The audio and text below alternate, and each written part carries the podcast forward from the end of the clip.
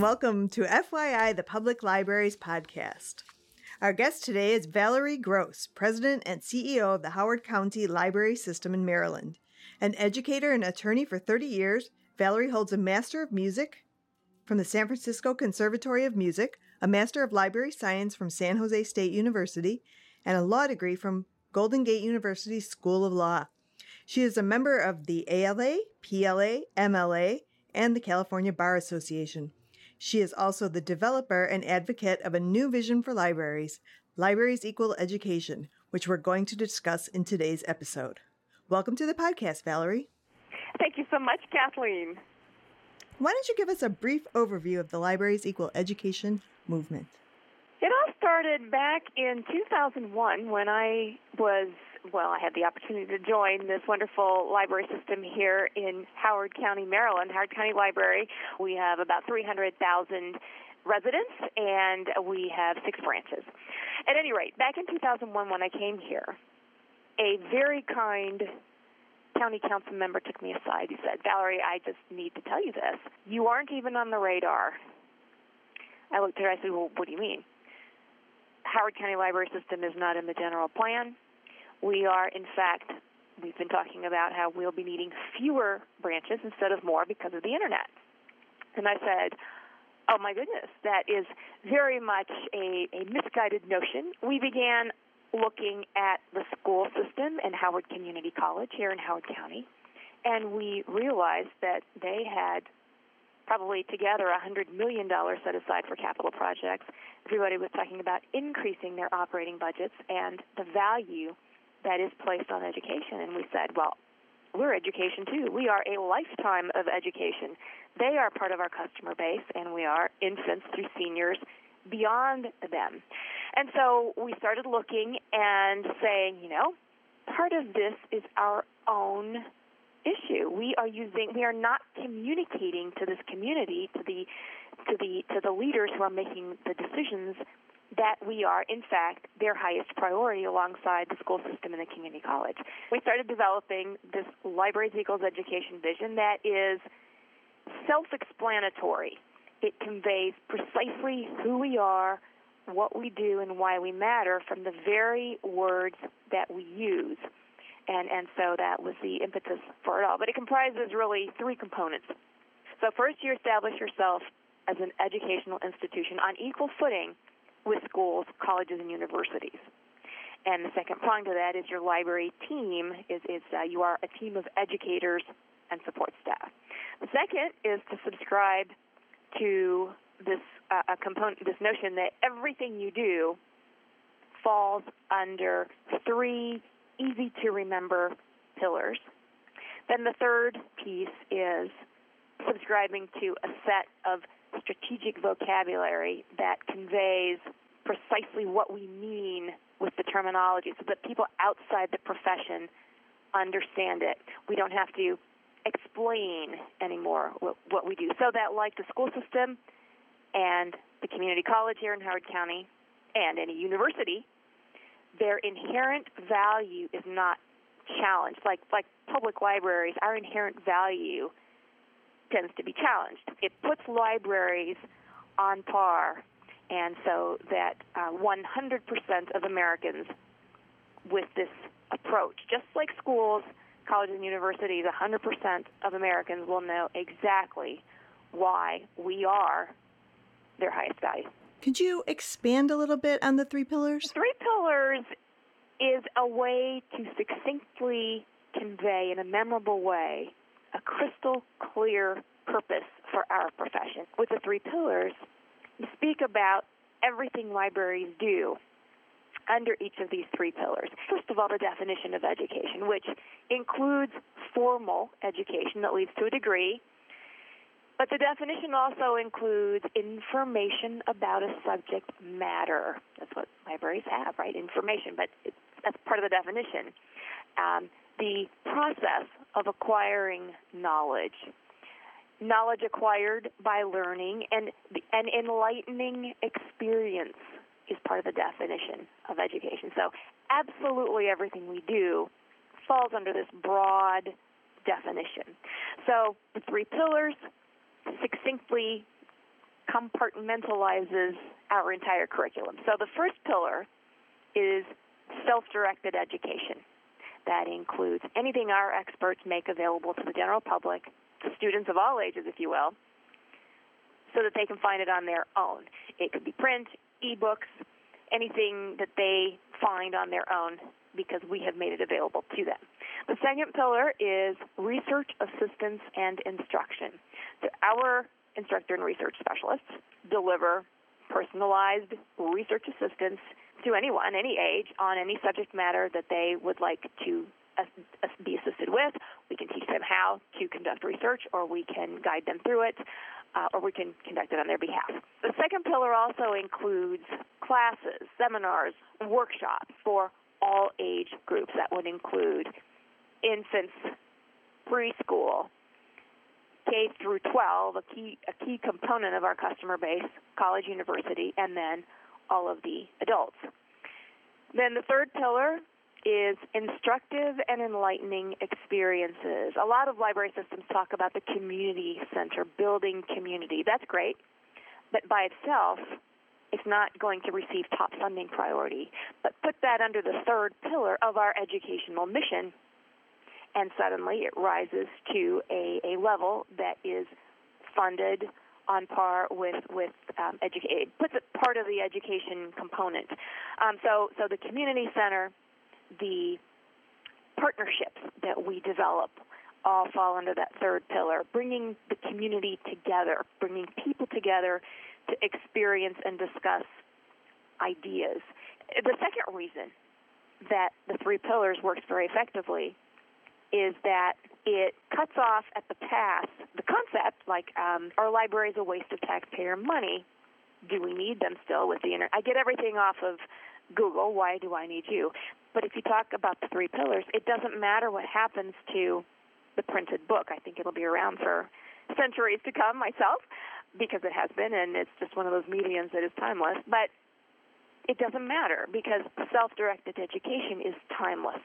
The second pillar research assistance and instruction timeless. Yes, it will change the manner in which we teach, the manner in which we deliver research, but the very concept itself is timeless. Similarly, with the third pillar, instructive and enlightening experiences, timeless. So if you speak in terms of all three, it always incorporates all three, and then people fund what they value, and, and so they finally understand the idea of the three pillars really succinctly conveys the library's equal education idea. And you also have developed a graphic that shows this idea very well, too. It's a really great tool to have on your website to put it in testimony that you might be presenting to your various whatever your funding entities are to use it on, on marketing tools that, that precisely conveys in, in a visual, memorable way. Let's move into strategic language, which is an important component of the library's equal education idea. Can you talk a little bit about that? We tend to, in our profession, shy away a bit from the word education because we somehow link it to formal education, even though it is so broadly defined. And, and so instead of saying lifelong learning, to consider saying lifelong education or public education for all or continuing education. And the reason why that's beneficial is because you don't hear your elected officials saying that their highest priority is learning. You hear our highest priority is education. Take, for instance, story time. What does that convey to an outside group?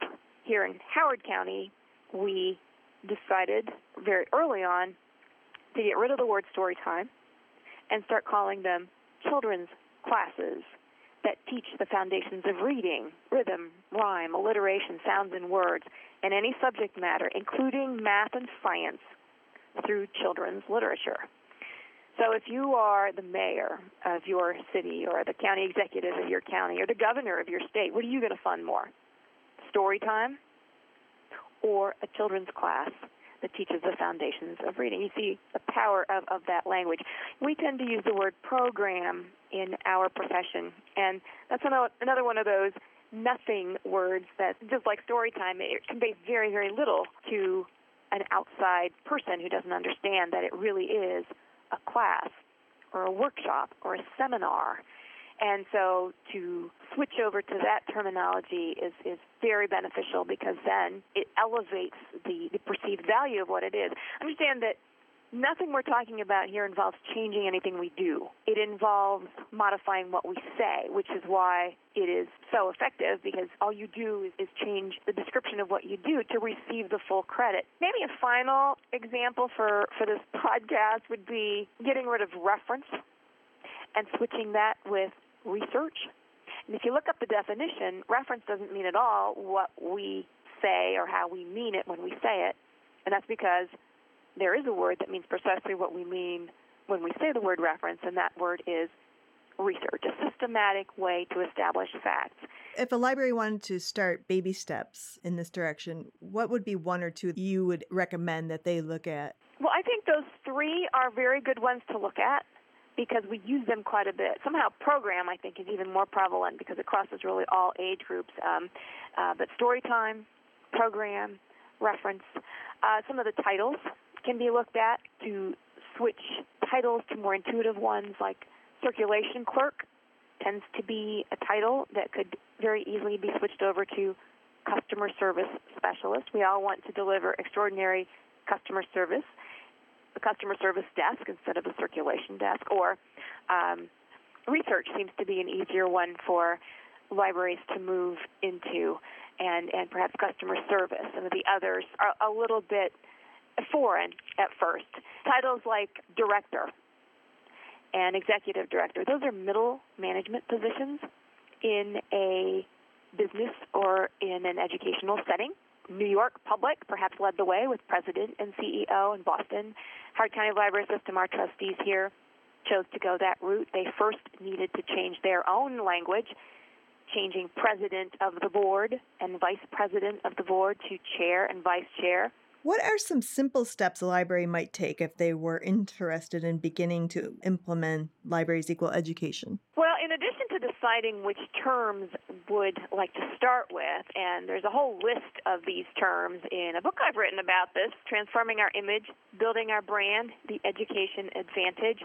They're also included, well, actually not a whole lot in, in the article, um, Moving Up to First Class, Libraries Equals Education, that was in public libraries in, I think, August, wasn't it? The book includes a whole series of proposed strong terminology to, to consider to heighten the perceived value.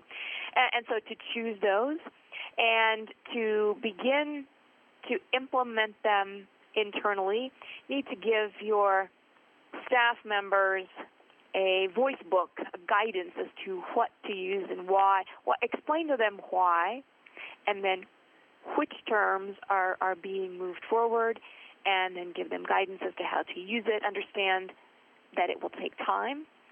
Meanwhile, start using the words in thank you notes to the community. Today I signed some thank you letters for people who had given year end donations to Howard County Library System. I said, thank you so much for supporting high quality public education for all. Howard County Library System's website is a good one to go look at for some of the strong terminology. And as many libraries are doing, work even more closely with your schools, colleges, and universities. If you can develop a partnership, a, uh, a comprehensive, established partnership, call it something absolutely wonderful. In Howard County, we call it A Plus Partners in Education. Really great to use that opportunity to really demonstrate that you are a, a contributing factor to the success of the academics of K through 12 and colleges and universities. But don't stop there.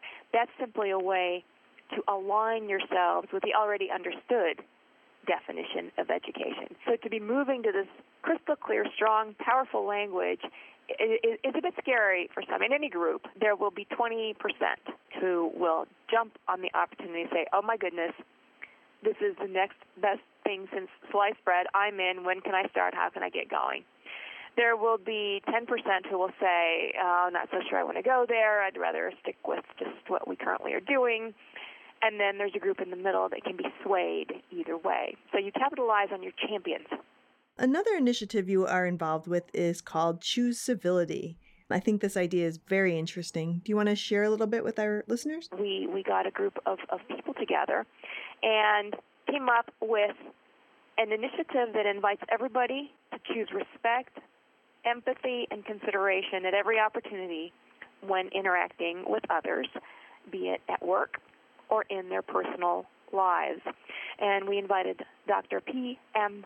Forni, who wrote Choosing Civility the 25 rules of considerate conduct to our professional development day. And our staff was so, so taken by this that we thought, well, this, this certainly could be something bigger. So, leaders in the county here, we all got together and we thought, well, maybe we'll do a New Year's resolution every year. And then somebody said, well, couldn't we just do something bigger and have it be ongoing? So, we distilled Dr. Forni's 25 rules into 15 principles, and they include treating each other with respect, listening earnestly, um, apologizing earnestly, assuming the best in others, things like that. Just things that make our daily life more more meaningful. It includes general kinds of cultural norms, and it also includes the definition of civility. Rather, includes all of this. It includes universal principles of respect and feeling appreciated and so all of this, if we focus on this, uh, will result in a community that is just more enjoyable. There will be lowered stress levels, improved health, and increased happiness overall. And and that's really what this is all about. Libraries can be epicenters and also the catalyst for civility, perhaps going viral in, in this country and beyond in the manner in which we all work together. It is a foundation for our democracy. And so there's an opportunity there, I think, uh, to do that. I'm actually working on a book for this. It's going to be called Civility Goes Viral Creating a, a Culture Leading the Way. And so libraries at the helm leading this, either in response to something to improve a community or being proactive Uh, we're almost out of time, but I wanted to find out what is next for Libraries Equal Education. It's a growing movement, and I would encourage anybody listening to give pieces of it, of it a try because it is really the most powerful, effective way to communicate in very, very few words. In fact, without needing any further explanation, precisely who we are, what we do and why we matter. And where can we send our listeners for more information? You can go to the Howard County Library System website. Uh, the Three Pillars image is listed there. It's hclibrary.org. If you can remember my name, I have a website. It's valeriegross.com. And if you can remember the name of the book, it's transformingourimage.com. The Three Pillars image is also there. Please feel free to take it and use it. There are also any number of, of phrases, especially at my website, if you would like to go there and, and just poke around and, and you'll see some of the the key phrases, uh, the strong edu- educational phrases such as we design and deliver a world-class curriculum for the benefit of our diverse community. Things like that that really grab and convey the value of, of uh, what we already do. And so it's uh, it's time to get full credit for what we already do, and libraries equals education can take us there. Thank you very much for joining us today, Valerie. We, we look forward to seeing where you go with Libraries Equal Education, and we uh, look forward to seeing Choose Civility spread across the country. Well, thank you so much, Kathleen, and it's been a real honor to be one of the early people to have the privilege of being interviewed on your new series. Congratulations, and thank you. Thanks, Valerie.